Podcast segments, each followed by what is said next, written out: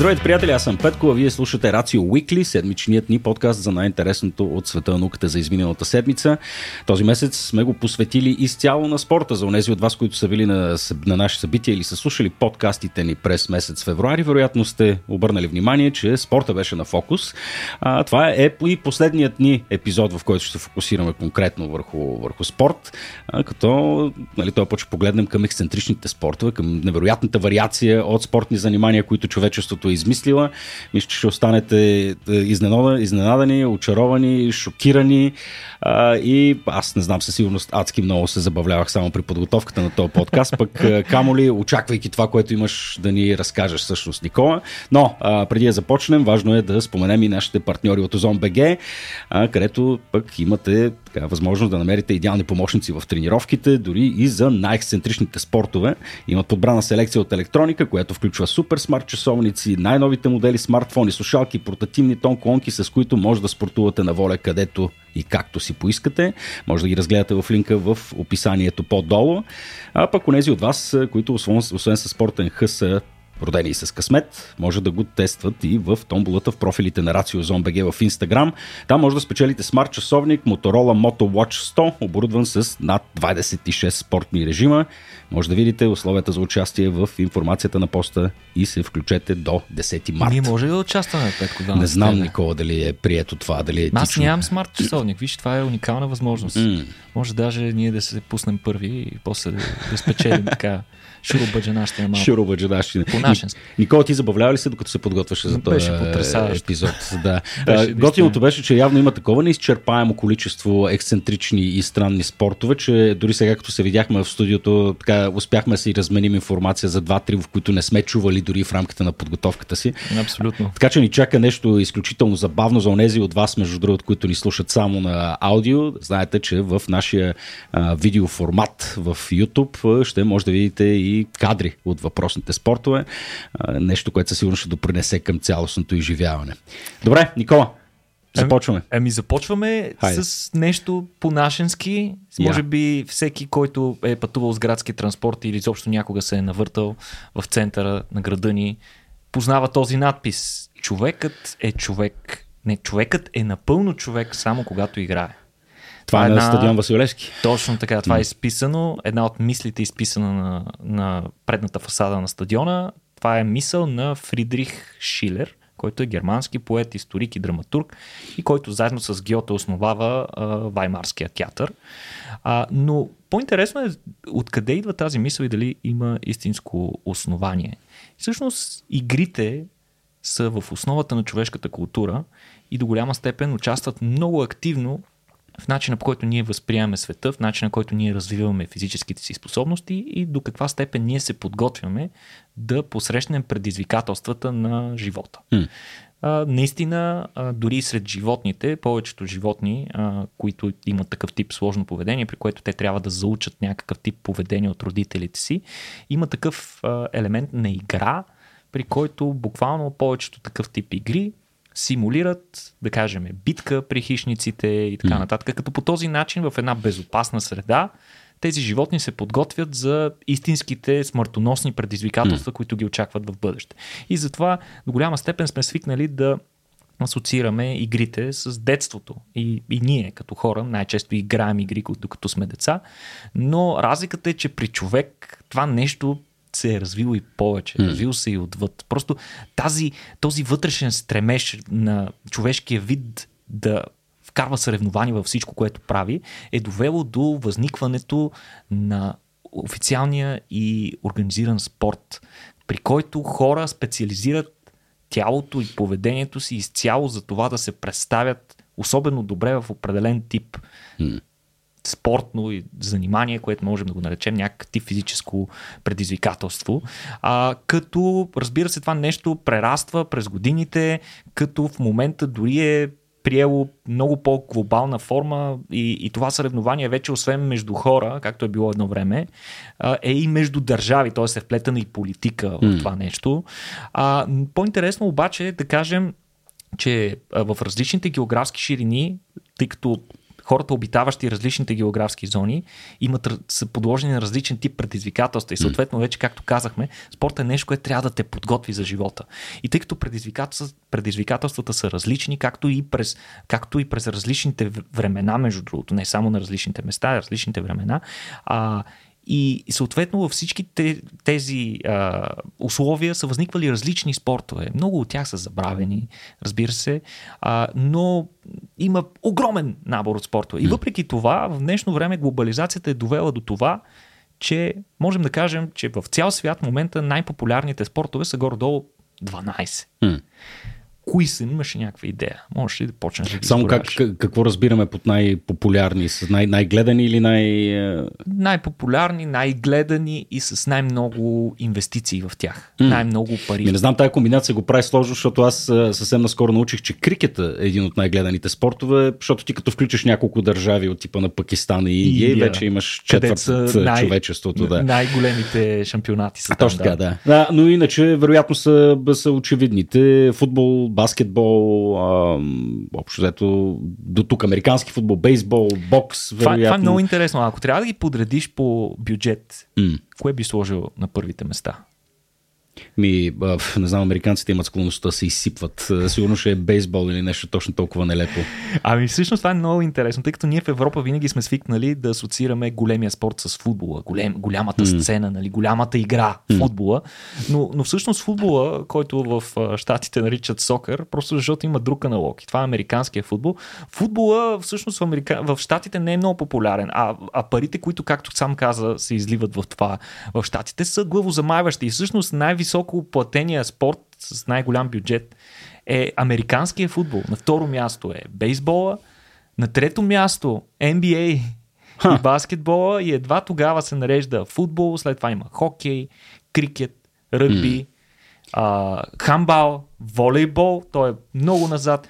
И тези спортове, които са били едно време нали, популярни, олимпийския дух и така нататък, олимпийските спортове, нали, атлетика и зимни спортове са някъде mm. на края на опашката. Mm.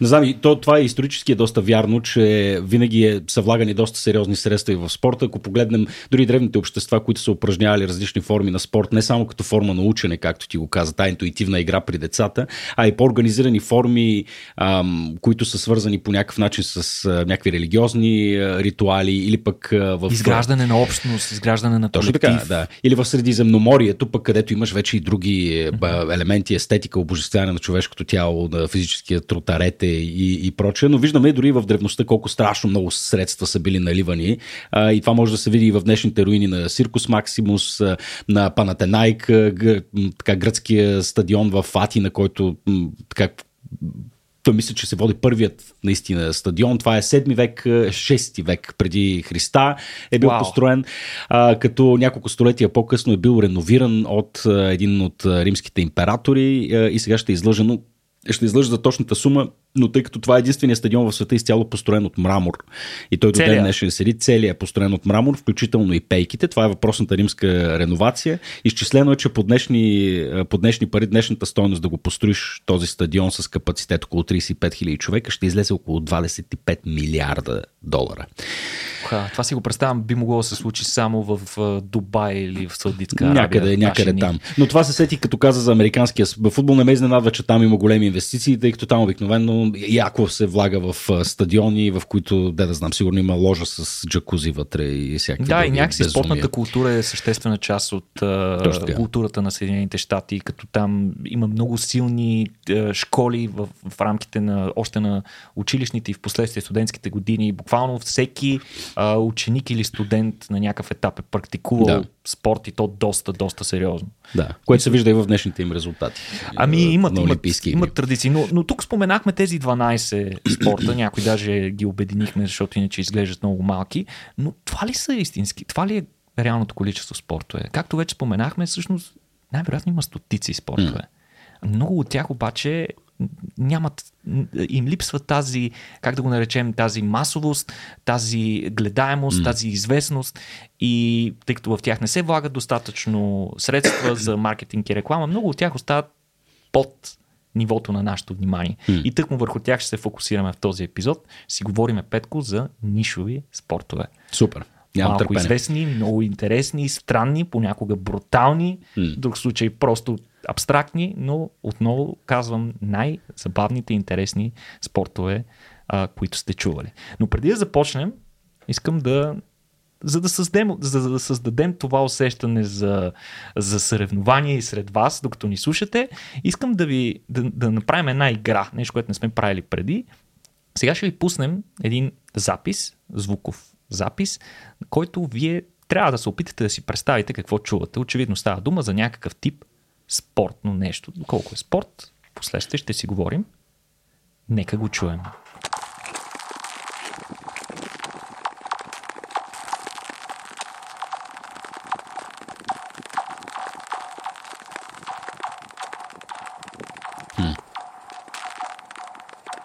Така. Най-общо казано, това е някакъв тип физическа активност. С течение на епизода ще ви даваме още напътствия. Някои от вас вече може да са познали за какво става дума. Ще видим. Започваме с... Аз съм ги разделил на няколко групи. Искам да създадем една своеобразна градация. Петко, започваме с вариации на спортове. Вече известни спортове, които обаче имат интересни вариации на различните географски а, местности. И първата, първият такъв интересен спорт, за който ще спомена, се казва прескачане на канал. прескачане на канал, какво означава това? Ами спортът е възникнал в Холандия. И той по същество представлява вариант на овчарския скок. И тъй като в Холандия още от едно време е имало много канали, хората са използвали нали, не винаги им е било удобно да докарат лодка, за да се прехвърлят от другата страна, а каналите са били много тесни и не си е заслужавало и затова се прескачали от един канал на друг, като са използвали пръти, за да се прехвърлят между дигите. М. И това нещо обаче се превръща в надпревара. Станало им интересно хората. Някои очевидно са се справили по-добре от други или по-акробатично от тях. И през 1771 година се провежда първата подобна надпревара, а 200 години по-късно вече има и шампионат по прескачане на канал. Какво представлява това нещо? Ами хората с прът, нали, казахме, че прилича на овчарски скок, с един прът се засилват и подобно на овчарския скок забиват пръта в земята от едната страна на един от каналите, издигат се нагоре, а, но прътът всъщност е много по-голям от този, който се използва mm. за овчарски скок. И докато прътът се издига нагоре, събрал инерцията, която човека, който го е носил, а, му е придал, а, човека започва активно да се катери нагоре, докато, докато, докато прътът се издига, което е супер интересно. И всъщност идеята му е да се приземят на пясъчна площадка от другата страна и печели този, който се приземи на по-далечно разстояние. А, наистина, изключително впечатляващо, а най- най-ужасяващото е, че ако не направиш движението правилно и, и, и докато се катериш нагоре, тъй като ти докато се катериш променяш центъра на тежестта на пръта, ако, го, ако се качиш по пръта твърде рано, той може да тръгне да се да пада на другата посока. Наобратно. да, и тук височината е доста сериозна, между другото. Височината Видимо изглежда е... поне на 6-7 метра се изкачват. Точно така, прътовете са по 6 метра. Да. Е, това е типичен спорт, за който, както казах в началото, че спортовете често пъти отразяват физическата реалност на, нали, на мястото, където са възникнали. Естествено, прескочи канал. Вече се при нас трябва да прескочи, прескочи локва, примерно, или нещо такова. Мога, при нас. Но, но, прескочи но... тротуара. да, между другото, mm. може би трябва да помислим за съвременни спортове в София. а, вторият такъв спорт, за който ще си поговорим, може би някой от вас вече сте го чували. На английски той е доджбол. Mm. Това е, значи всички като деца сме играли народна топка. Значи представи, представи си Петко, народна топка, ама на стероиди. Mm. И всъщност какво представлява? Значи, очевидно, общото с народната топка е, че трябва да гледаш да удариш с топката тези от противоположния отбор, нали, разделят се на два отбора, а, трябва да удариш тези от противоположния отбор. Когато ги удариш, те изгарят, съответно излизат от игра и първият отбор, който отстрани всички, съответно печели, като ти докато се опитваш да изгориш останалите, удряйки ги с топката, трябва да гледаш да не те ударят и тебе. Има, разбира се, множество вариации в различните страни, но най-често а, доджбола, за разлика от нашата народна топка, се играе с 6 топки. Хм. Като вариациите между 3 и 10 варират. А топките са с диаметър 15 см и са направени от пенопласт, облечен с гума. Тоест една така малка топчица, подобна на хамбалната топка. Си представи, има 6 играча в отбор, а, има две полета. А, едно, всяко от полетата е с а, дължина 15 метра и ширина 7,6 метра и има 3 метра неутрална зона от двете страни в средата на полето, между двете полета. А, центра... Там се намира една централна линия, която разсича буквално а, общия терен на две. Тази линия се нарича линия на атака и там в началото на а, срещата, в началото, преди обявяването на началото на играта, се разполагат всички топки. Играта се играе на две полувремена по 20 минути или докато всички отбори, а, всички от даден отбор не бъдат ударени. А, интересното е, че топките се подреждат по тази централна линия или се раздават по-равно на отборите, но най-често се подреждат на тази централна линия и всеки отбор има право да вземе три от тези топки, като това се случва в началото и един, буквално един ръж, всички се хукват да вземат топките и нямат право директно да ги хвърлят. Трябва да се върнат леко назад, зад а, тази а, линия, откъдето започва тяхното поле и едва тогава могат да а, хвърлят топ. Могат да ги хвърлят на а, свои съотборници, съответно да ги подадат и те да, ги, а, да се опитат да, да ги хвърлят, но а, общо взето няма право директно да се хвърлиш. Но е много интересно, защото е много динамичен спорт, изключителна лудница. Заради факта, че имаш 6 топки в игра, ти буквално не знаеш на къде трябва да гледаш. Иначе правилата са подобни на а, народната топка, т.е. ако топка, топката за да, за да екзекутира някой от участниците, трябва да го удари и да тупне на земята. Ако преди това тупне и го удари, съответно тази топка а, се смята за, Да, за не се невалидна, не се брои. Ако а, съответно ако хванеш топката, докато тя лети към теб и успееш да я ловиш, човека, който е хвърлил изгаря, а един от твоите съотборници, този, който е бил ударен първи, се връща в игра. Тоест много, много подобно на народната топка. По-интересното обаче, заради участието на много топки и другите топки имат допълнителна роля. Една от основните роли е ролята Dodge, т.е. ти можеш да използваш топката, която държиш пред себе си като щит mm-hmm. и да отблъскваш други топки. Ако отбиеш друга топка. Оттам идва името Dodgeball, Да, така ли? точно А, така. гледай Ако отбиеш топката, а, а, която идва към теб с твоята топка, не се брои. А, продължава играта. А, ако обаче тя те удари по пръстите, изгаряш. А, много е интересно, много динамична, изключително динамична игра. Много уморително изглежда.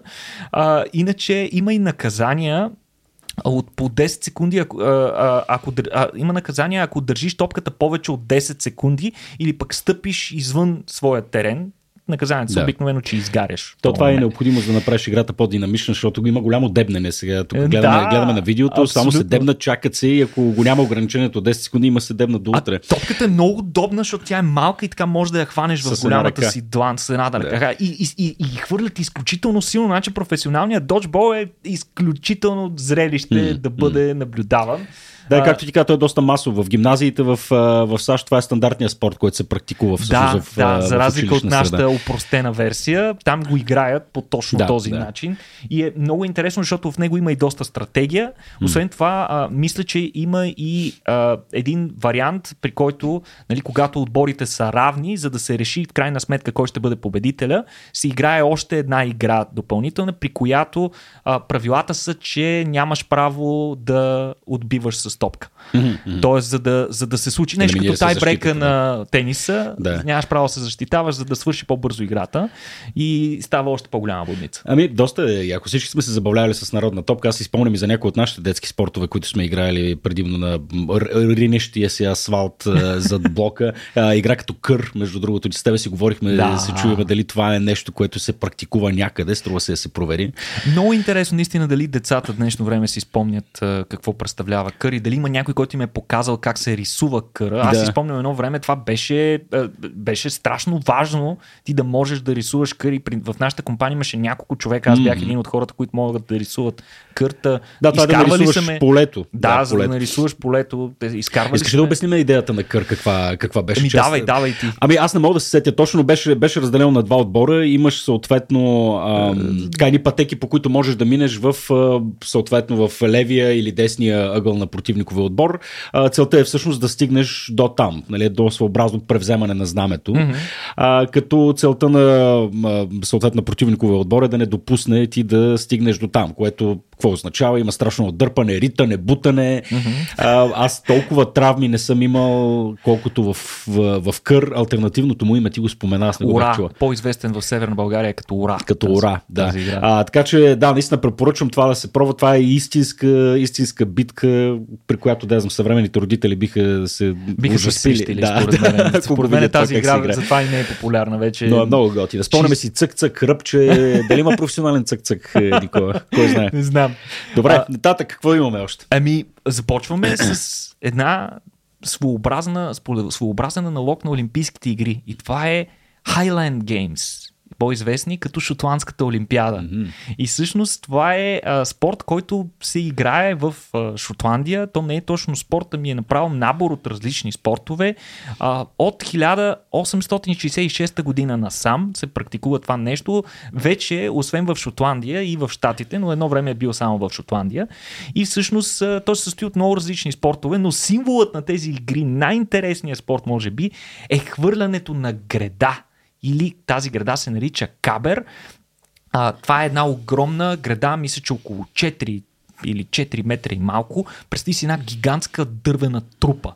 Леко оформена така от двете страни, но горе-долу е трупа и е, човек я държи от долу, тя стърчи много над него, успоредно на тялото му, той се затичва и трябва преди една линия да я изхвърли с всичката сила, която има, като целта е във въздуха тя да се преобърне, да падне на отсрещната си страна на горната, да се претърколи и да падне отново. Mm-hmm. Ако не успееш да й придадеш достатъчно сила, съответно пръта може да падне назад и това се смята за а, фал. А ако успееш да го хвърлиш правилно, как се изчислява кой е победителя, ами трябва да, го хвърли, да хвърлиш пръта толкова правилно, че при преобръщането си той да се преобърне максимално как да кажем, успоредно на хвърлянето, т.е. да падне на 12 часа на часовник. Аха, аха. Който хвърли най-много пъти с опити, при които и, и тези опити са най-близо до 12 часа, той печели. Ега, това, това изглежда като да тежи няколко десетки килограма. Те, те са всичките здрави тежи- мъжаги. Да, ти... Тежи чудовищно много. Определено това е сериозно предизвикателство дори за най-железните мъже в а, света. Като ги гледам така изглежда. А, също така, а, други спортове, които има в рамките на Шотландската олимпиада са хвърляне на тежест над града, която е, представи си все едно за а, такъв а, коремно претъркалящ скок, като mm-hmm. на Стевка Костадинова, само че градата е на много по-голямо височина, ти заставаш под нея и хвърляш тежест, като целта ти е тежестта да мине над градата и да падне от другата страна. Като това нещо трябва да го свършиш с една ръка, като тежката категория хвърлят 25 килограмови тежести на 4-5 метра височина. Е, Един четвъртокласник да го метнеш на... Също така има хвърляне на чук, който е прилича много на, на, на олимпийското хвърляне на чук, но а, така, този чук, който хвърлят е доста по-такъв като гюле, свързано здраво на един такъв метален прът и тежи около 10 кг. А, също така има и хвърляне на камък, което е много подобно на хвърлянето на гюле, но малко по-различна е техниката и се хвърля реален камък, т.е. не е идеално кръгъл предмет. А, също така има дърпане на, дърпане на въжета по отбори, което е страшно забавно и винаги много сме се кефили ние като малки на нещо такова.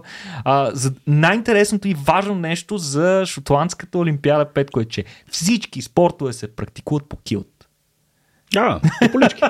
Трябва да си облечен традиционно по килт с характерните шотландски чорапи, които са почти до коленете.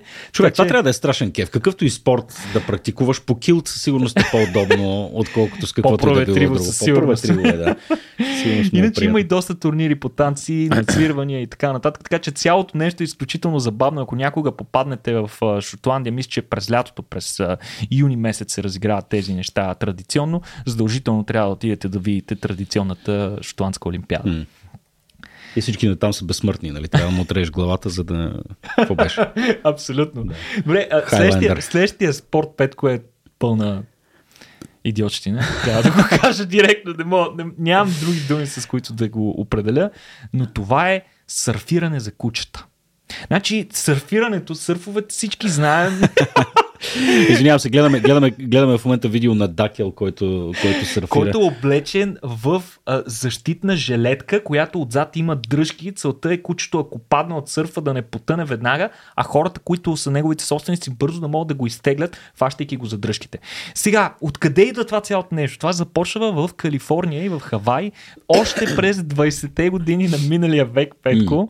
Mm. И всъщност кучетата тогава са сърфирали заедно с хората, но в последствие някой си е направил експеримент и е пуснал кучето си само, или пък е паднал и кучето е останало на сърфа и хората са видяли, че всъщност кучетата са безкрайно добри в сърфирането, но нещо изключително неочаквано и в момента някои от кучетата сърфисти са станали истински звезди с статут на легенди, като участват във филми, телевизионни предавания, пишат статии за тях във вестниците, интервюират ги включително. Боже мили, този спорт според мен няма бъдеще, тъй като въпрос на време. То само като му погледнеш му рисунката на това същество. Не съм сигурен, че се забавляват повечето от тях. Интересно е, че някои от тях Готино видимо се забавляват. Готино им е. Смисъл не, да не, не, изглеждат панирани, изглеждат да. доста спокойни, докато са на сърфа. Иначе състезанието се оценява баланса, оценява се размера на, на уловената вълна и изминатото разстояние, докато е яздят. Тоест животните истински да. се състезават, има победител накрая и така нататък. Много яко. А, тук, тук има една възможност да плъгна една много интересна книга, която прочетах наскоро също в, в, момента, в момента е чета Варварски дни на Уилям Финеган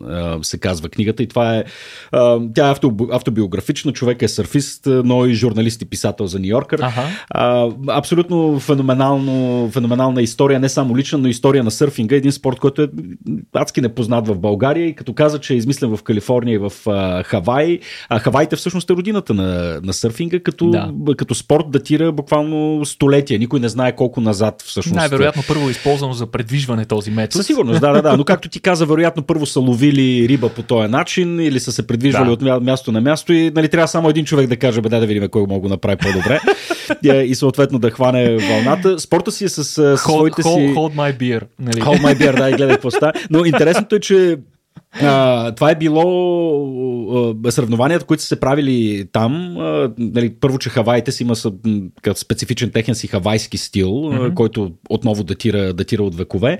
А, и е било част от семейната традиция. Тогава всяко семейство е имало а, собствен стил на каране, mm-hmm. в това преди да дойдат естествено европейците и да им подарят малко дребна шарка, примерно, или, или, или нещо ужас, такова. Ужас. Но да, препоръчвам Варварски дни, Уилям, Уилям Финеган. Добре, следващия спорт. Следващия спорт, Петко, е вариант на волейбола. Казва се виждал, Сепак е. Такрал О, да. и това е волейбол с крака. Петко, това е един от най-ефектните спортове, които да. съм гледал аз наистина. А, като правих това а, разследване, докато се подготвях за този епизод, изгледах много и най-различни спортове, но този е един от спортовете, на които отделих най-много време да го гледам. Значи, това е националният спорт на Малайзия. Mm. Той датира още от 15 век и е много разпространен и много игран в Юго-Источна Азия. А, тя, той си играе отново с топка, както е и класическия волейбол. Топката обаче е направена от ратан, което са оплетени палмови листа. А, в превод, буквално, се пакта крал означава да риташ ратанова топка. Hmm. Сега, всъщност, топката, която се използва, е синтетична. Разбира се, тя е с диаметър между 42 и 44 см и тежи между 170 и 180 грама за мъже и 150 и 160 грама за жени а, може да използваш всички. Това е уловката. Какво е, с какво е различен от волейбола? Значи, може да използваш всички части на тялото си без ръцете. В началото е било много демонстративно, но през 1900, през 60-те години на, на миналия век вкарват и правила и нещо се превръща в истинско зрелище. Mm. Отборите са съставени от двама или трима човека, а, стандартен терен с а, мрежа, а, която е на 1,52 метра височина. Да при мъжете и 1,42 метра при жените. А, отзад при даване на начало, нали, както се бият сервизи а, в а, волейбола, така отзад един сервира, а другите двама са разположени по ъглите в предната част под мрежата на, в, в, в тяхното си поле. А, този отляво се нарича подавач или разпределител, а този отдясно се нарича нападател или убиец. Хм. По този начин бива. Нали? Спорта е потрясаващ. Той е толкова акробатичен, просто не може да си представите какво правят тези хора. Значи, а, задна ножица в футбола, пасти да яде, това е най-стандартното движение, което се извършва в този спорт, но хората правят им изумителни неща с телата си. Аз просто наистина не знам как успяват да го практикуват това нещо без да се контузат, да си щупат врата или нещо. Да, това трябва да стане нещо за всички народи, според мен. Но е, е изумително, има блокади, при които а, самото изпълнение на сервиза е акробатично, но, но при блокадата може да видите един човек, който прави задна ножица от другата страна на терена на противника му, прави друга задна ножица, за да го блокира. Просто е изумително. Mm-hmm. А, искрено ви препоръчвам да го изтествате, ако никога не сте попадали на този спорт. Да, ако може на асфалт да направете това. да, да. Ужас. Следващия спорт, Петко, отново е аналог на волейбола. Изглежда волейбола е интересна разновидност mm-hmm. на спорт, която може лесно да бъде модифицирана и да бъде превръщана в различни други спортове. Тази, този спорт се нарича боса бол. И всъщност този спорт е а, сравнително нов. Направен е през 2004 година от белгиецът Филип Ейкманс и е нещо средно между гимнастика, волейбол и капоейра. значи, представете си, имаш 4 играча в отбор, а, теренът е надуваем, всъщност представете си го като един гигантски надуваем замък. А, а, в средата на терена имаш централна зелена зона, която се нарича боса. В средата на тази зона, тя е с различен цвят, в средата на тази зона има трамплин и един от хората, от играчите е на трамплина и непрекъснато подскача, а съответно хората му подават топката, за да може той да направи някаква зрелищна, акробатична забивка. Е, изключително важен е сервиза да не бъде скучен, доколкото четох аз, трябва да бъде много, много креативна форма на сервис, нещо да направиш хубаво, смешно или така нататък. А, за разлика от нормалния волейбол, а, тук играчите имат право на 5 или 8 докосвания, докато топката е в тяхното поле. Може по няколко последователни докосвания да прави един човек, но само едно от тях трябва да е с ръце. Ако два пъти докосване с ръце се брои за фал. А, и сега как се точкува, ако отбележиш точка точно в трамплина, където скача човека, което е сравнително малко кръгче спрямо общото, а, общия терен. Ако там удариш топката, печелиш 3 точки. Където и да е другаде, ако оцелиш е една точка, но ако оцелиш в рамките на тази боса, т.е. тази а, а, зона в централната част с различен цвят, тогава играта продължава а, без да спира. Т.е. Mm-hmm, нямаш точка. Mm-hmm, mm-hmm. Много е интересно, играе се до 25. Много Като е гледам, няма разлика. Мъже, жени участват едновременно. Ами, доколкото знам, единствената разлика е, че а, височината на мрежа не е изключително, изключително акробатичен и интересен е този спорт. Височината на мрежата се регулира спрямо средната височина на по някаква сложна система, ага. средната височина на играчите, така че да е справедливо. Mm. Добре, следващия спорт. Следващият спорт, Петко. Аз буквално скровам, все едно те скровам надолу в момента, защото те Следващия са много спорт неща. е, не знам, тук може би трябва да го изкоментираме по някакъв начин. Много ми е любопитно. Ти по канадска борба падаш. Ми, обичам. Да, не е а моето нещо. Беше, като беше, не бих казал особено. Беше. И аз не съм Да. добър. Там има едни движения, особени с китката, с рамото, Да, които се правят. не ми е била Техниката е силно. много важна. М. Там силата не върши цялата работа.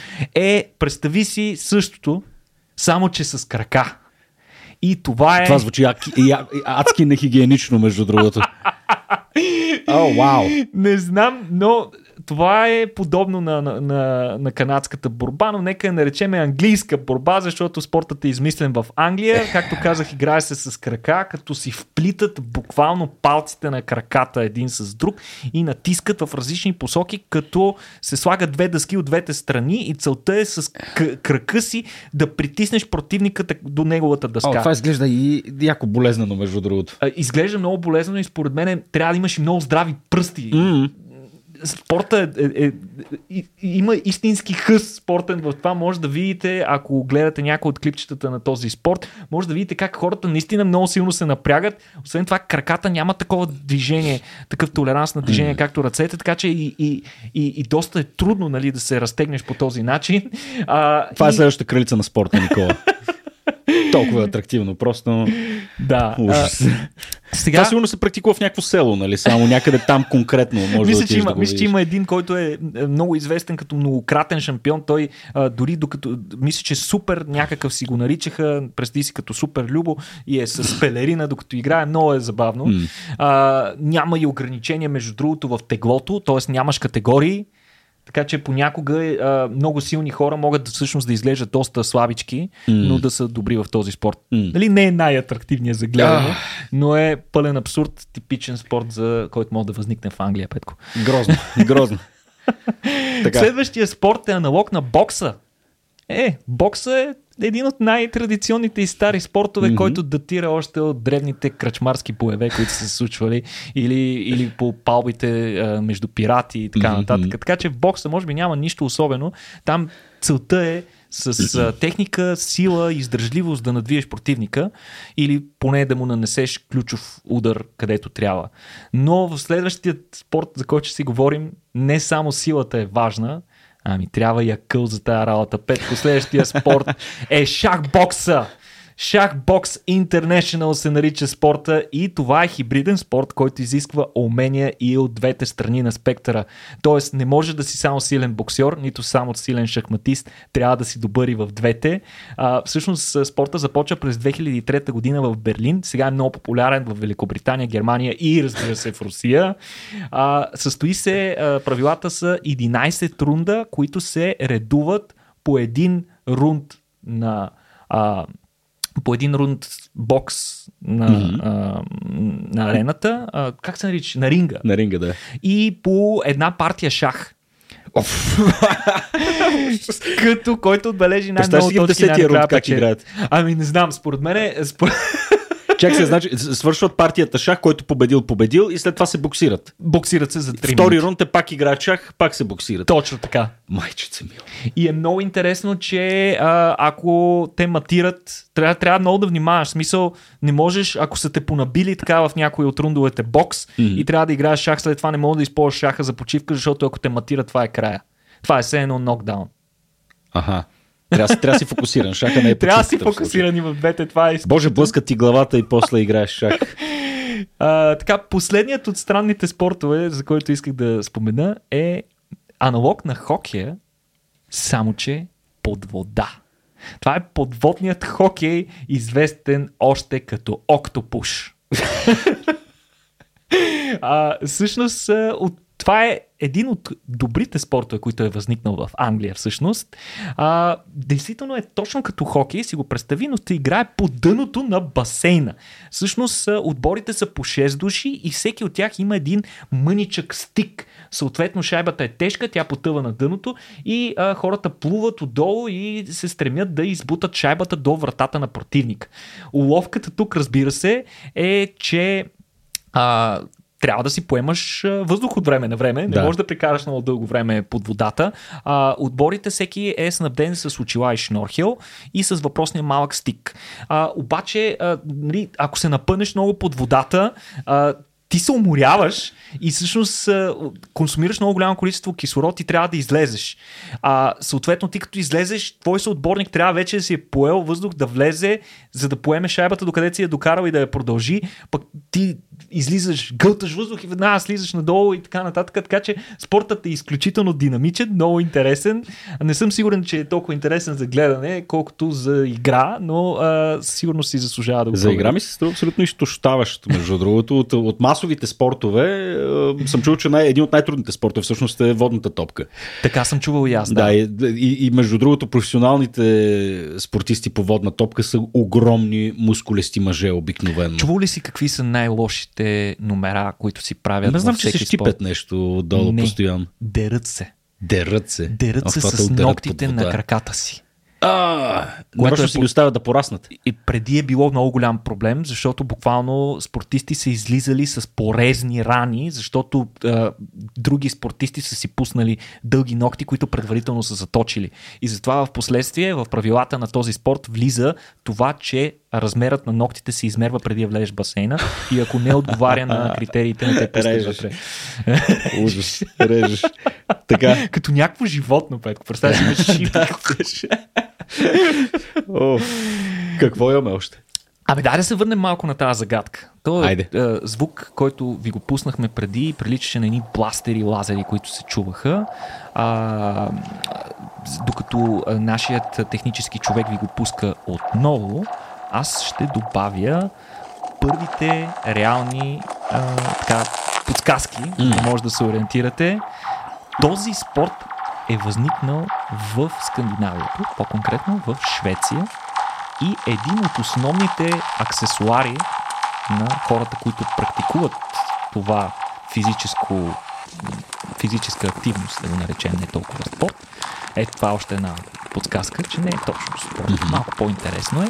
Та един, един от основните аксесуари е шублер. Шублер. Точно така. Инструмента шублер. И инструмента за измерване шублер. Я. Кога ще отговорим на тази загадка? Между... В Тъй края. аз, аз не зная отговора В също. края. Така, спираме. Добре. Продължаваме нататък. Сега ще си говориме за неща, които много трудно се причисляват към спортове, ма за сметка на това пък с награда. Първият такъв спорт се казва Панджат Пинанг и е възникнал в Индонезия.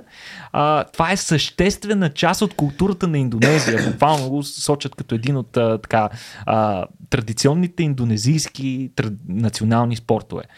Какво представлява? Ами различни награди, като велосипеди, телевизори и така нататък, се завързват на върха на гигантски колове които са високи понякога по 12 метра. И а, те са, уловката е, че те са намазани, а, намазани са с грес, с Оф. масло. Въпро- така. И а, въпросните палмови стълбове са натопени в вода, така умерено дълбока вода и човека, който успее да стигне и да докосне съответната награда, я печели. И разбира се, този Абе, спорт... докосне, не да откачи колелото. Е, не може от да го откачи, разбира се, но да докосне. а, а, разбира се, този сам много трудно може да се покатериш. Mm. Това е много сериозно предизвикателство, затова обикновено хората се обединяват на групи, семейства, включително приятели и се опитват всячески да си помогнат, за да стигнат до въпросните награди. А, Много е интересно. А, а, спортът е потрясава, защото буквално в а, такъв а, воден басейн може да се видят десетки такива колове и множество хора, които подобно на мравчици си изкачват някакси, се подпират и редовно някой се подхлъзва и пада във водата долу. А, Ужас, това, това изглежда като забавление на милиардери на някой изоставен остров, където закачат да, турби с чу- храна чу- и чували с катери ориз, се. Да. чували с ориз и брашно, нали? Искаш ли ти намазан с грескол 10 метров? Ако стигнеш, ще ядеш. Е, Предполагам, че в един момент ще еволюира и в тази посока. Да. Даже освен грес ще има и 100% бодлива тел. има някъде. Ужас, ужас. така, вторият такъв интересен спорт, вече някой от вас може да са го чували, защото редовно бива отразяван по а, телевизията. Това е традиционното търкаляне на сирене по хълма на Купър. Или The Cooper Hill Cheese Rolling се нарича на английски въпросния спорт. Той е Вдъхновен от жителната питка. между другото, страхотно. Аз не се бях замислил, но да. А, той е от поне 15 век датира като никой не знае изобщо как е започнал, според мен то е очевидно. Някой е изпуснал, някакви хора са се били за някаква пита сирене и един от двамата го е дръпнал и го е изпуснал сиренето и той е тръгнал надолу по склона и съответно е трябвало да състезават, да състезават двамата човека, които са се карали. А, това е един потрясаващ, ужасен спорт. Значи въпросното сирене е една гигантска пита с не много голяма, но така солидна пита, кашкавал си представете, от 3-4 кг, която се изтъркува от рефер надолу по стръмен склон, който е с наклон повече от 40 градуса на моменти. И а, това нещо се провежда традиционно в края на май в, в Англия, ама го има вече и на други места. А, над 100 км в час развива сиренето, търкалеки се Вау. надолу. Не искам да съм отдолу и да ме шибне сирене. А, със сигурност а, ще е доста болезнено. А, но не това е проблема. Проблема е, че хората се опитват максимално бързо да стигнат до сиренето, при което те се търкалят през глава, през крака и е а, ужасяващо грозно. Е, нали? Има различни а, методики и техники. Изобщо не е грозно, супер е забавно. Това просто турби с кости се носи пуснал надолу. Да, между другото, винаги всяка година има много тежки контузии. А, изключително, изключително неприятно изглежда и, и опасен този спорт, но всяка година все повече и повече хора се включват в него.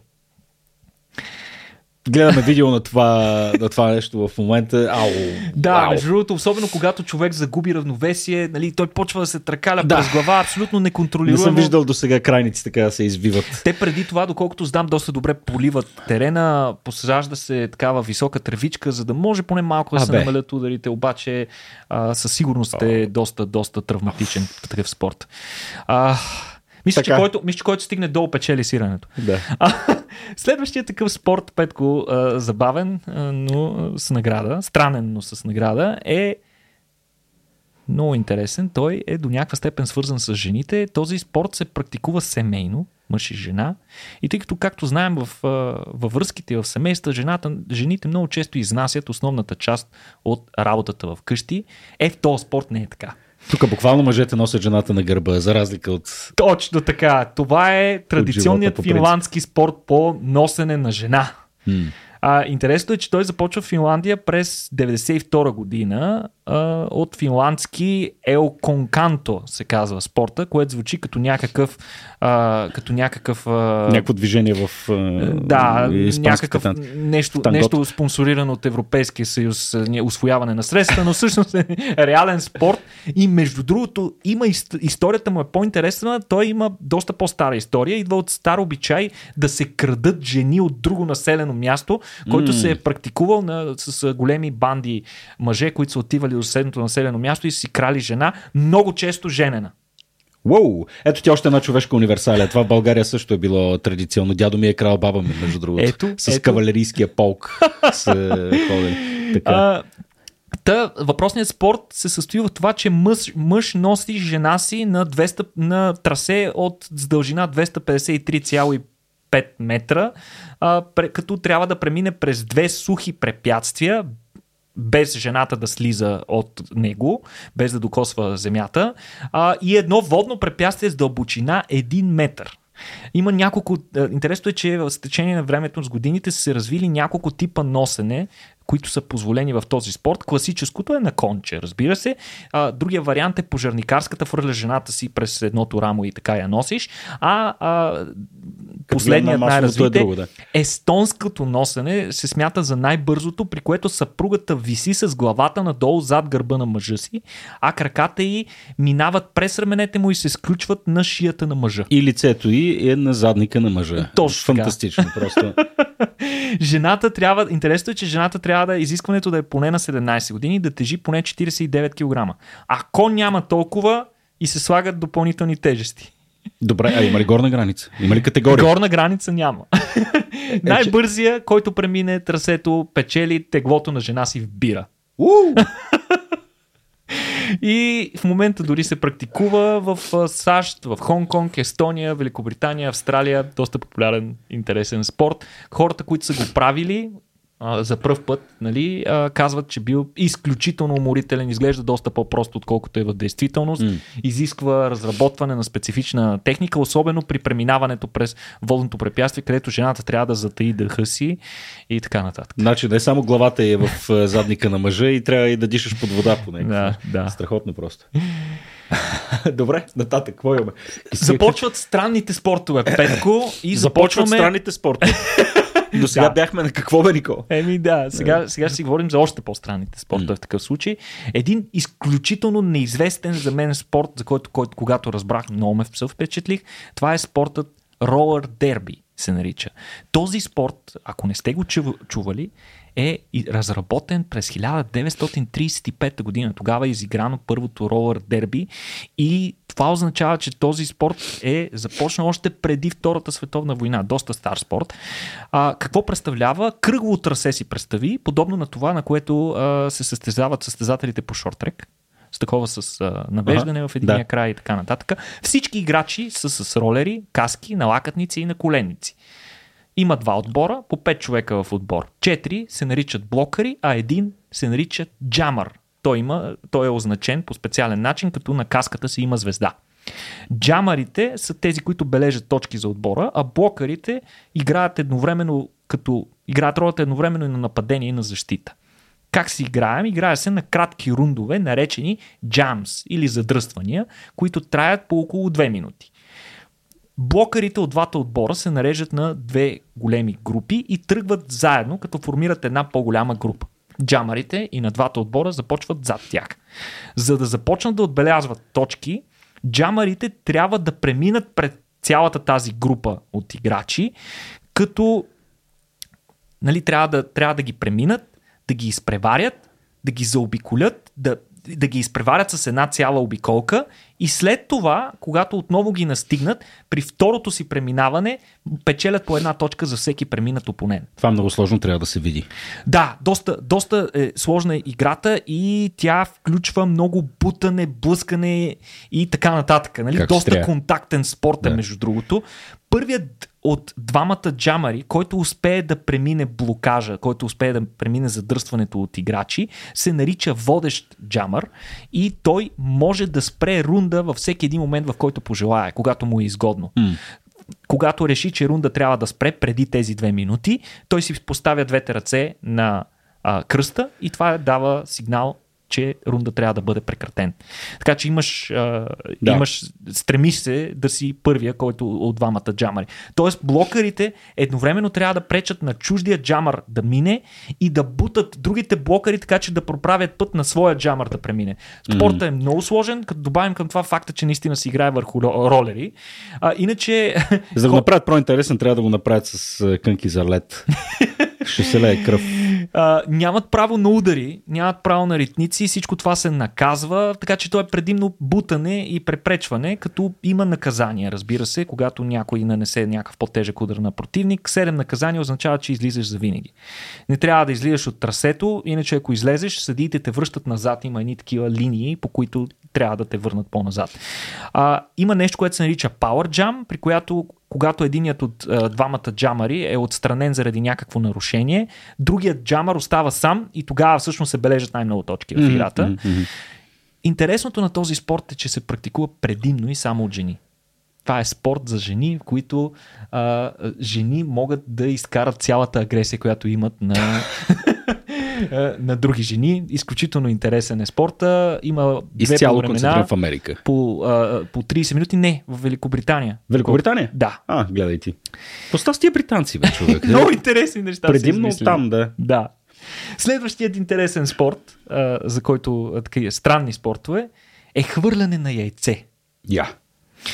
Това е буквално колко далече можеш да хвърлиш варено яйце, Доста без просто. да се щупи. Тоест някой от другата, без да се щупи. Без някой от другата страна трябва да го хване, а, без да се струши яйцето. Съответно, спортът логично се играе най-вече около Великден. Сега, според Reuters, Световната федерация по хвърляне на яйца е основана през 2004 година. Петко има такова нещо, хората работят там, за да подпомага развитието на този спорт. Иначе се твърди, че в сайта на въпросната федерация по хвърляне на яйца се твърди, че тази практика е започнала още пред, през 14 век, отново в Англия, когато английския бат е започнал да стимулира местните хора да ходят на църква, като дава по едно, дарява по едно варено яйце. Тогава само той е единствения, който имал кокошки и дарявал едно яйце, което Колко хората църквата са си прехвърляли, а, докато, докато пеят и когато свърши песента, при който остане яйцето си е за него. И по този начин, нали, някакъв стимул хората да ходят на църква. Един ден обаче местната река придошла толкова, че предизвикала наводнение и откъснала буквално пътя до църквата. И затова монасите от другата страна хвърляли яйца на хората от другата страна на брега и те е трябвало да ги хванат. А всъщност рекорда, е, има рекорд на Гинес е на мъж от Тексас, който е поставен през 1978 година и той е цели 98,5 метра. А, но после, при създаването на федерацията през 1999 година, те са прекратили въпросния рекорд на Гинес, защото той не е вече по, твои, по техните правила и а, те са отписали рекорда и сега те документират рекордите. Сегашният е 71,2 метра, който е постигнат от двама ирландци през 2013 година. Друг интересен спорт, Петко. То който... съм го чувал Мен го лично много ме на кефи. Аз не го бях гледал. No, е Невероятно да. яко нещо. Би го практикувал с огромно удоволствие този спорт. Този спорт се нарича Ultimate. И какво всъщност представлява?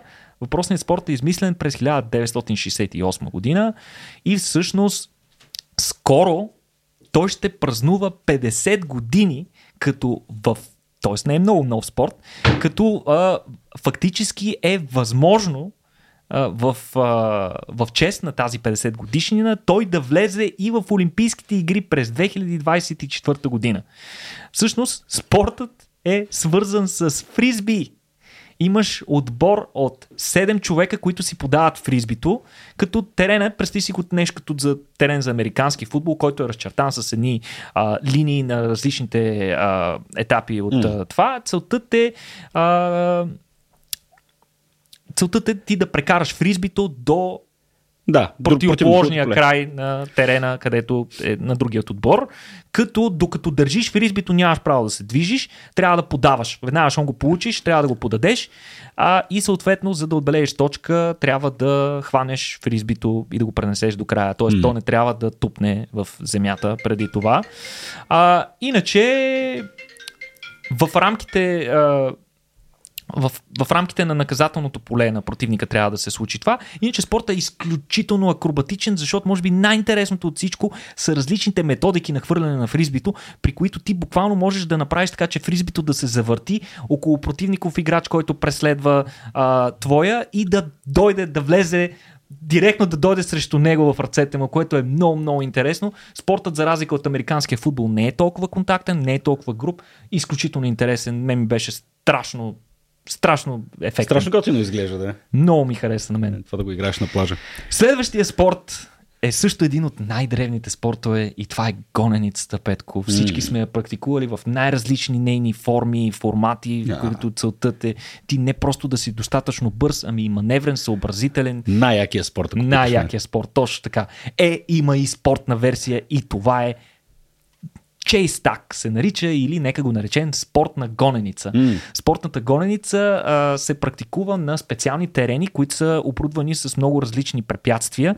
А, и всъщност двата отбора се състоят от четирима човека всеки отбор и се редуват а, кой кого да гони, като всеки срещу всеки се редуват първо един играе ролята на бягащия, другия после играе ролята на гонещия, а, като целта е трябва да издържиш 20 секунди преди да те хване другия човек. За да те хване, той буквално просто трябва да те докосне и се смята, че си хванат. За да отбе- отбележиш точка, трябва поне 20 секунди да успееш да го разминеш. Спортът е много акро- акробатичен, много прилича и най-вероятно повечето от хората, които го практикуват, вече практикуват паркур, защото са едни скачания, хвърляния през препятствия, но е изключително интересен. Отново провокирам ви да проверите какво представлява този спорт. Да, това е, тук б, се сещам съвсем а, на прима виста, не знам Жоро дали ще успее да реагира за един спорт, който тук не сме подготвили, аз не съм сигурен точно какви са му правилата, но е горе-долу същия сетъп а, и е игра с балон.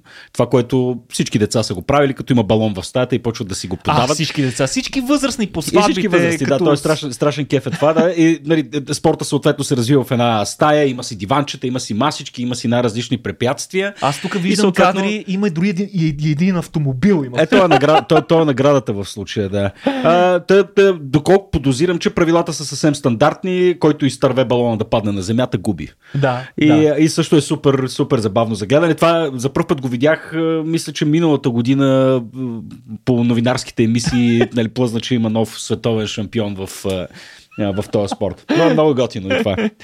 Да, да, то, това наистина, наистина много ме хареса. Този даже аз не съм го, не, не успях да го видя, не съм го засичал, докато правих въпросното проучване. А преди да продължим обаче вече с най-истински брутално откачените спортове, за които може да се сетите. Ако нещо до сега ви се е струвало вълнуващо, задръжте си дъха, следва най-бруталното. Но преди това връщаме се отново на нашата загадка. Този звук, който си спомняхте, че ви пуснахме няколко пъти, да, и ви подсказахме, че въпросната физическа активност се разиграва в Швеция. Един от основните аксесуари на Чуваме вятър, участниците. Дали е вятър, не знаем. А, въпросните, а, въпросните аксесуари, които използват участниците в въпросната физическа активност, е, включват шублер. И сега, може би най-силната а, подсказка от моя страна, въпросният спорт е зимен. Е. Зимен спорт. Търси Не, се, в, Швеция едва ли е гмуркане във водата. Нали, търси се зимен спорт, който може да се практикува само зимата. Така, ще стигнем и до него. Сега, Към абсолютно откачените спортове няма как да не включим, когато си говорим за абсолютно откачени неща, нещо от Япония, Петко. Не може, просто няма как. Тези хора тези хора са наистина а, водачи в откачените неща. Имат безкрайно наброй а, откачени японски спортове, на които нямаме възможност да обърнем внимание, но един от тези, на които ще обърнем внимание е така нареченото Бо Таоши. Бо Таоши е всъщност спорт, при който целта е да събориш стълба на другият отбор, преди той да събори твоят стълб. Буквален превод, спортът означава свали стълба. Mm-hmm. Измислено е от военните като форма на тренировка и дори днес се играе само от кадетите на Японската военна академия като форма на упражнение. О, това изглежда фантастично, между другото. Включва два отбора по 150 човека, които са разделени на две групи. 75 нападатели, облечени в ярък цвят и 75 защитници, облечени в бяло. А всъщност спортът е комбинация от ръгби, борба, сумо и разни бойни спортове, а, такива бойни изкуства. Кой каквото знае. кой каквото, е, кой каквото може, да, точно така. В началото защитниците на всеки отбор поставят стълб с височина 4 метра в средата на кръг с диаметър 27 метра и го укрепват добре с телата си един се качва отгоре. Укрепват добре стелата си, пет какво значи? Ами слагат стълба в средата и почват буквално да приемат различни конформации като тетрис, mm. за да го прикрепят да бъде максимално здрав, да не може противниковия отбор да го събори. След като го прикрепят и образуват една купчина от 75 човека около този стълб, отгоре 74, извинявай. 75-я човек се качва отгоре на стълба. Този човек се нарича Саро от японски маймуна и той всъщност има две реални роли. От една страна дава насока на защитниците какво да правят, къде да, да концентрират повече защитата си, какво се случва и така нататък, защото той има така възможността да гледа и вижда нещата от високо, но освен това той балансира когато противниковия отбор дърпа стълба в едната посока, той може да се извърне в другата mm-hmm, и по този начин пречи на противниковия отбор. Точно така. Така че на всеки отбор една от първите задачи е да свари маймуната отгоре, за да може по-лесно да събори стълба. Mm-hmm. Значи при сигнал за начало, нападателите на всеки от отборите се втурват срещу стълба на противника и настава вакханалия, истинска битка, борба с блъсъци, скоци, при които нападателите на един отбор целта е да така да преминат отвъд защитният вал на защитниците и да свалят стълба на поне 30 градуса наклон. Когато това стане, Супер. единият от двата отбора печели. А, имат протектори по лицата. А, уж нямат право да се ритат, обаче ами. нещо умопомрачително става, особено човека, който отгоре маймуната, той редовно надава шутове в, в главите на, на хората, които идват отдолу. Нещо, нещо му помрачително е този спорт. Много яко изглежда Не знам дали, дали някой е, си е играл да го организира другаде, но официално се играе само от mm. кадетите на Японската военна академия. Ми трябва да го копираме това. 75 човека готови на този ужас. Не знам дали, дали ще успеем да намерим. Не 75 по 150 в отбор, значи 300 човека. Абе, сериозна организация ще е. Но предполагам, че сред а, агитките на някои футболни отбори може да се получи mm. много готи. Mm. А, Никола, следващия спорт, който виждам, между другото, в това, което си подготвил, е вероятно известен на повечето хора, тъй като а, има така известни кадри в Рамбо 3, искам да кажа. А, с този, с този спорт, да, Рамбо 3, къде действието се развива в Афганистан. Мисля, че боди каунта в, през целия филм е над 200 и кусор. с това е известен. Да, руснака нали, и афганци паднали в бой. А, но да, там самия Силвестър Сталон го е практикувал този спорт така ли? по време на снимките ми. Той играе там това въпросно Мале... нещо. Афганския национален спорт, който се нарича как? Бускаши. Бускаши. Това е наистина националният спорт на Афганистан, който от персийски се превежда влачене на коза.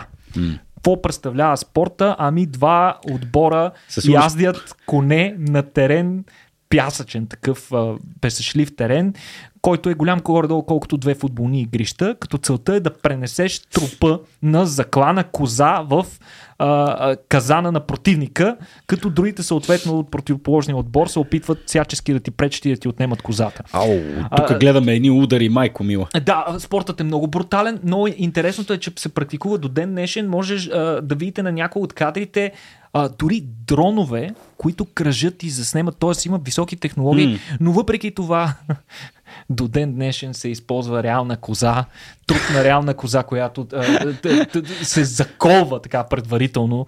А, Корбанче. Корбан дава съответно животното преди това, а другите а, битката е за трупа на козата, като а, освен да си умел в язденето, трябва да си доста умел в способността си да слизаш, да се навеждаш от коня, без да падаш на земята, за да взимаш козата, която е паднала на земята. Mm. А, при това навеждане обаче, ако друг човек, ездач, ще настигне от противоположен отбор с коня, много често се получават брутални удари, при които торса на коня влиза в контакт с главата на някой от играчите.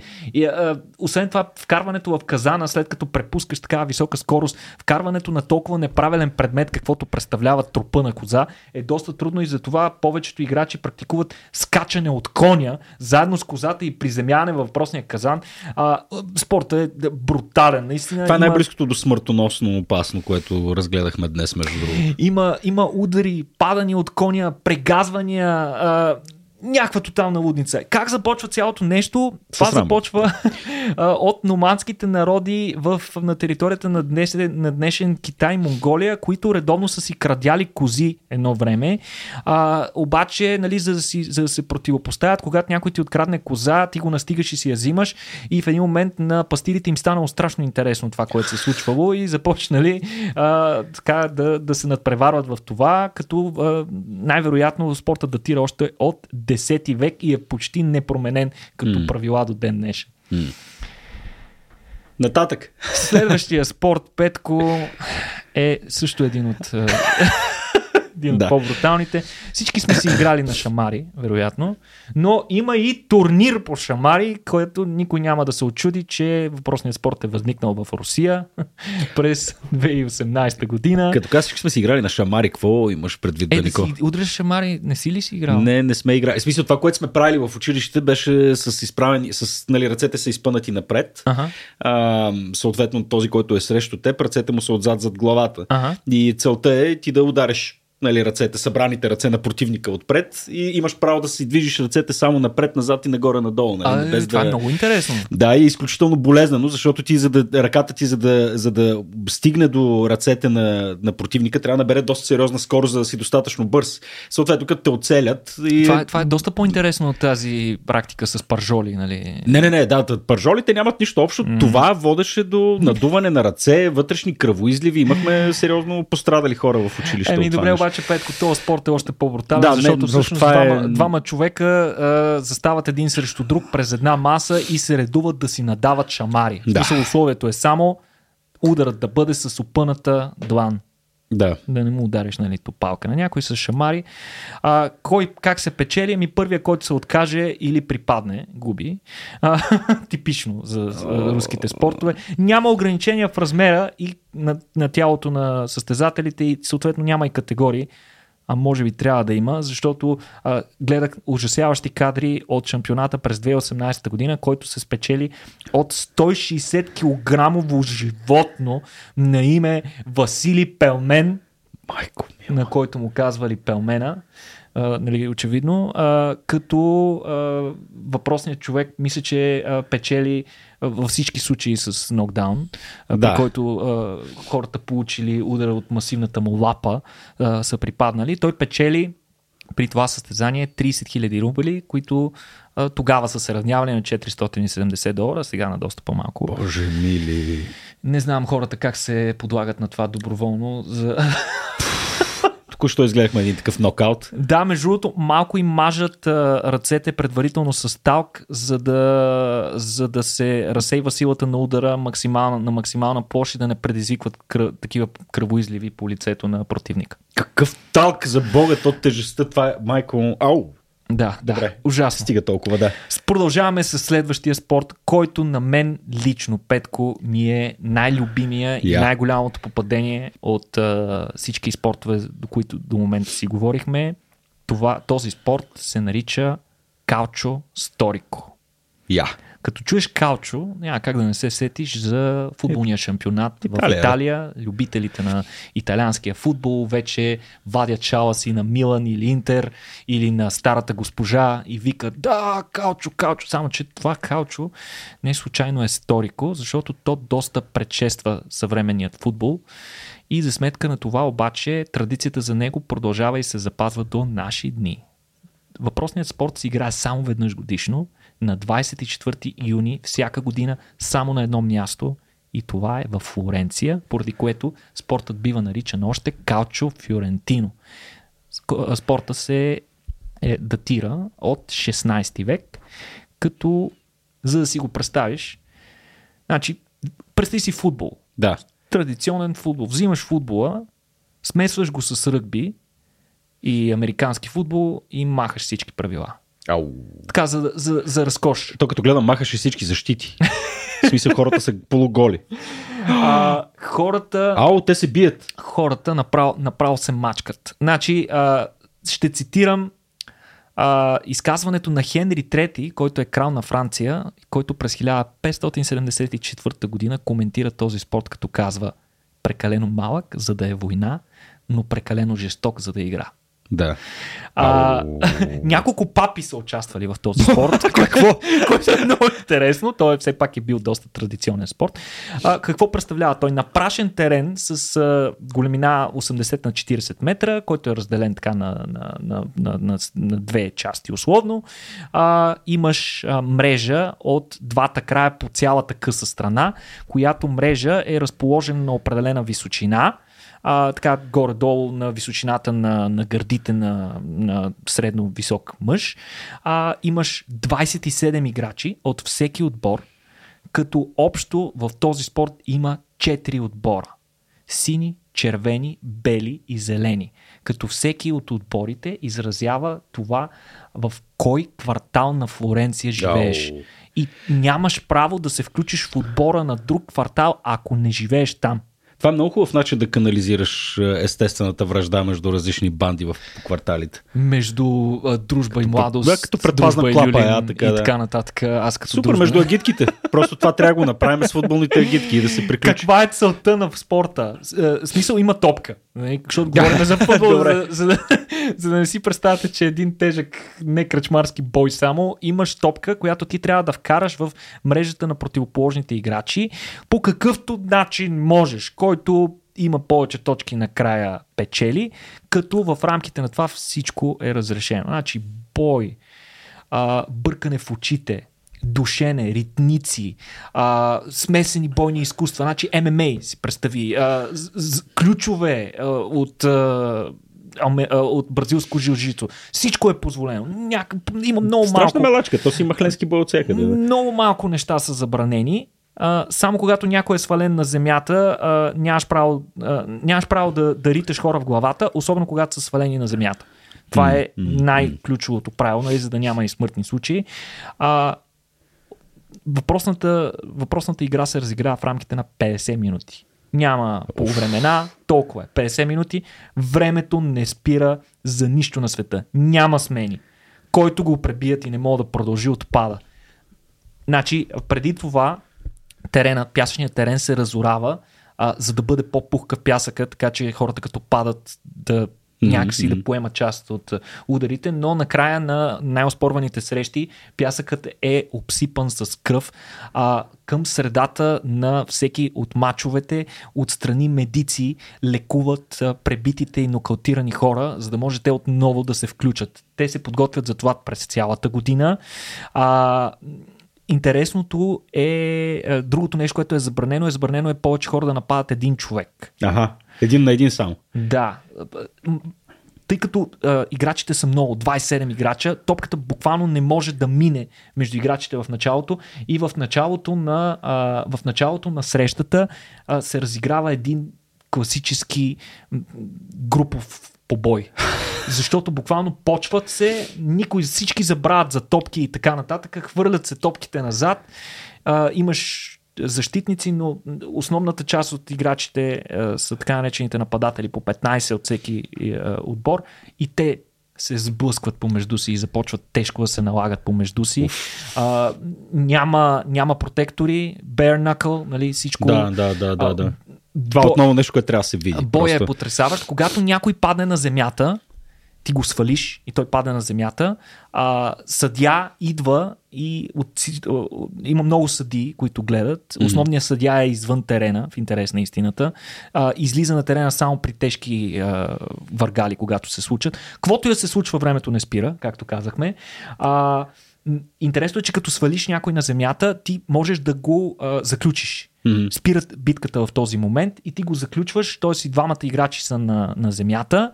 А, интересното е, че когато повече играчи успеят да се свалят на земята и да се заключат по този начин, се освобождава терен, вече в който може да се разиграва топката. Аха. То, останалата част много прилича на американски футбол, в който ти носиш топката и трябва да се провреш между, а, между противника и да хвърлиш в а, мрежата на противника. Ако не оцелиш мрежата, т.е. ако хвърлиш отдалече, оказва се, че оцелването на мрежата е доста трудно. Трябва да се приближиш съвсем близо до нея, за да я нацелиш. Ако не я нацелиш, е половин точка за противника. Така, много е трудно, така че трябва. е, Обикновено не виждаме а, хвърляния на топката отдалече. Да. А, интересното е, че треньорите а, на отборите а, нямат право да се включват в боя, но участват а, така минават между хората, а, успокояват ги, когато стане много тежък въргал. А, интересно е, че цялото нещо завършва, завършва с приятелство. В смисъл, хората накрая не са си врагове, а, въпреки че са окървавени, разбити, някои влизат в болници с изкълчени крака, разкъсани кръсни връзки, щупен таз и така нататък, заради Да. хвърляне и така нататък. Въпреки това, а, спорта продължава, то е една от най-големите зрелища и всъщност едно време наградата, наградата е била крава. Една крава Еми. печели един от отборите, който отбележи най-много точки. Глад, брат. И а, сега, за съжаление, крава вече не се дава и наградата е безплатна вечеря в добър ресторант в За целия отбор. За целия Е, отбор. това е найс.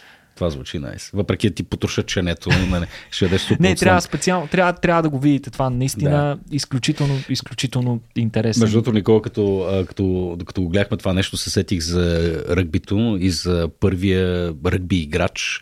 А, не знам, мисля, че с тебе си го говорихме това, но не знам дали си му виждал надгробната плоча на този човек с едно от най-блестящите, а, да, според мен, така надписи на, на, на плоча. Директно ще я прочита на английски, ако позволите, после ще направя някакъв грозен превод, но на, на плочата пише следното. Uh, This stone commem- uh, commemorates the exploits of William Webb Ellis, who, with a fine disregard for the rules of football as played in his time, first took the ball in his hands and ran with it. Или, нали, превода, а, а, грубо звучи така, нали, тази надгробна плоча нали, е в почет на Уилям Уеб Елис, който с така, деликатно игнорирайки правилата на футбола, както се е играл по него време, първи взе топката в ръце и побягна. И това се води за първия ръгби играч в света. Уилям Уеб Елис. да. Ето това е да влезеш с нещо в историята наистина. Така че не знам, хареса е, това. не винаги трябва да се спазват правилата, както Точно се вижда. точно така. Може да измислиш нов спорт. Добре, останаха ни още. Какво ни остана, А Никола? остана да кажем какво, А, какво загадката. беше, Айде, какво, алелуя. каква е, какъв е и, отговорът на загадката, М. която ви пуснахме. Нека отново да чуем а, звука, за който си говорихме, за тази а, тренировка, която се случва, това физическо упражнение, което се практикува в Швеция. Както казахме, един от основните аксесуари на хората, които го практикуват е шублер. Тук бих добавил и щеки. Нещото се развива през зимата. Какво има през зимата? Има студ, но освен студ има и лед. Въпросният, въпросната физическа активност, за която ви говорихме, е всъщност парзаляне по тънък лед. Потънък, тук е важно да уточним. Това е много важно да го уточним. Това е форма на така нареченото свободно а, свободно парзаляне с зимни кънки, т.е. такова, което се практикува по свободни водоеми а, от много време, но това е някаква много по специфична форма, защото е по тънък лед. Ние всички сте чували а, буквално а, този израз, тук ходиш по тънък лед, Да. защото има, има нещо коварно в тънкия лед. А всъщност хората, които го практикуват, използват специални кънки, които имат по-дълги ножове от стандартните и са много наточени. Той, както казахме, се практикува върху открити водоеми, малко след като са замръзнали. Тък му е са замръзнали mm. и хората хукват по въпросните. Това. Звука, който чувате, се издава от кънките при контакта им с леда, а пропукванията, които чувате, това пръщене, всъщност е леда, Уф, който се пука екстремно. под тях. Те се движат с висока скорост и буквално можем да проследим как зад тях се образуват гигантски цепнатини. Уф. Понякога дори леда се чупи малко зад тях, а понякога, нали, очевидно, по-неопитните се чупи и под тях и те падат вътре. Ледът трябва да е тънък, ама истински тънък, десен, недокосван, чисто нов лед, като 5 см горе-долу е границата на дебелина. Затова и шублера а, хората, които го практикуват, преди да тръгнат към водоема, го чупят с а, щека и съответно използват шублера, за да измерят дали условията, които в момента предоставя Дали ледът е достатъчно тънък. Дали е Противно на всички Не дали е достатъчно дебел, а дали е достатъчно тънък. Това е да. е най-интересното. А, иначе, както казахме, те се движат много бързо. А, звукът, за който споменахме, той е наистина много брутален, защото наподобява много. Аз ако затворя очи и го чувам това нещо, наистина много ми наподобява на лазери, на бластери, на някакъв да. научно-фантастичен филм, при който е, изтребители се стрелят с някакви бластери, лазери и така нататък. А всъщност звука е акустиката, която се чува, е защото ледът е много тънък и всъщност той буквално проженира по тях. И при тези вибрации, които се получават, се издава този специфичен звук. Този звук е много важен за хората, които го практикуват, защото а, те го използват като а, ориентировък, ориентировка за това откъде могат и откъде не могат да минат. Защото колкото е по-тънък леда, толкова повече звукът става с по-висока частота. Ага. И всъщност всички... А, много интересно сравнение беше използвал един от опитните хора, които практикуват въпросното нещо. Той казва, че а, леда е на границата на щупването, когато звучи като най-високият, най-високият вокал по време на операта Турандот. Wow. значи някакво страшно пищене, тогава трябва моментално да се преместиш в зона, където ледът е по-дебел. Иначе въпросното нещо няма състезания по него. Хората го практикуват изцяло с любителска цел, но редовно изминават разстояние от сорта на 50-60, дори над 120 км на ден. Тоест изглежда като приятна се... разходка в гората. Да, и, и, и просто те всички природа. казват, че този звук от кънките и, и това постоянно движение създава някаква хипнотична... Да, медитативно усещане. Хип, точно да. така, хипнотично усещане, почти магическо, което буквално забравяш всичките си проблеми. Mm. До голяма степен въпросното нещо е, е по-близо до изкуство, отколкото до спорт, mm. но нямаше как да не го споменеме в този а, набор така, да. от интересни спортове. И преди да приключим, тъй като ние силно нямаше как да обърнем внимание на всички спортове. Безкрайно любопитно ще ми бъде да кажете и вие кой пък е вашия любим странен спорт? Може би не сме го засегнали тук, mm. може би пък сме го засегнали, може би някой от вас дори е практикувал някой от тези спортове mm. и може да ни разкаже повече от кухнята. Много ще се радваме да ни сега... разкажете повече в коментарите си. Оф, какво ли ще чуваме сега? сега много ми интересно. Раки, аз... Ракияни шотове на маса. Ала, е, не, балона, твой балон беше много интересен. Аз не бях чул за това нещо. Да. Ами да, да, върнете да чуем.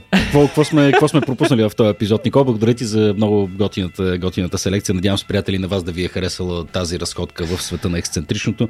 Искаме преди всичко да благодарим на нашите партньори от Озон БГ, че ни подкрепят и разбира се, огромни благодарности и към вас самите, които продължават да го правят.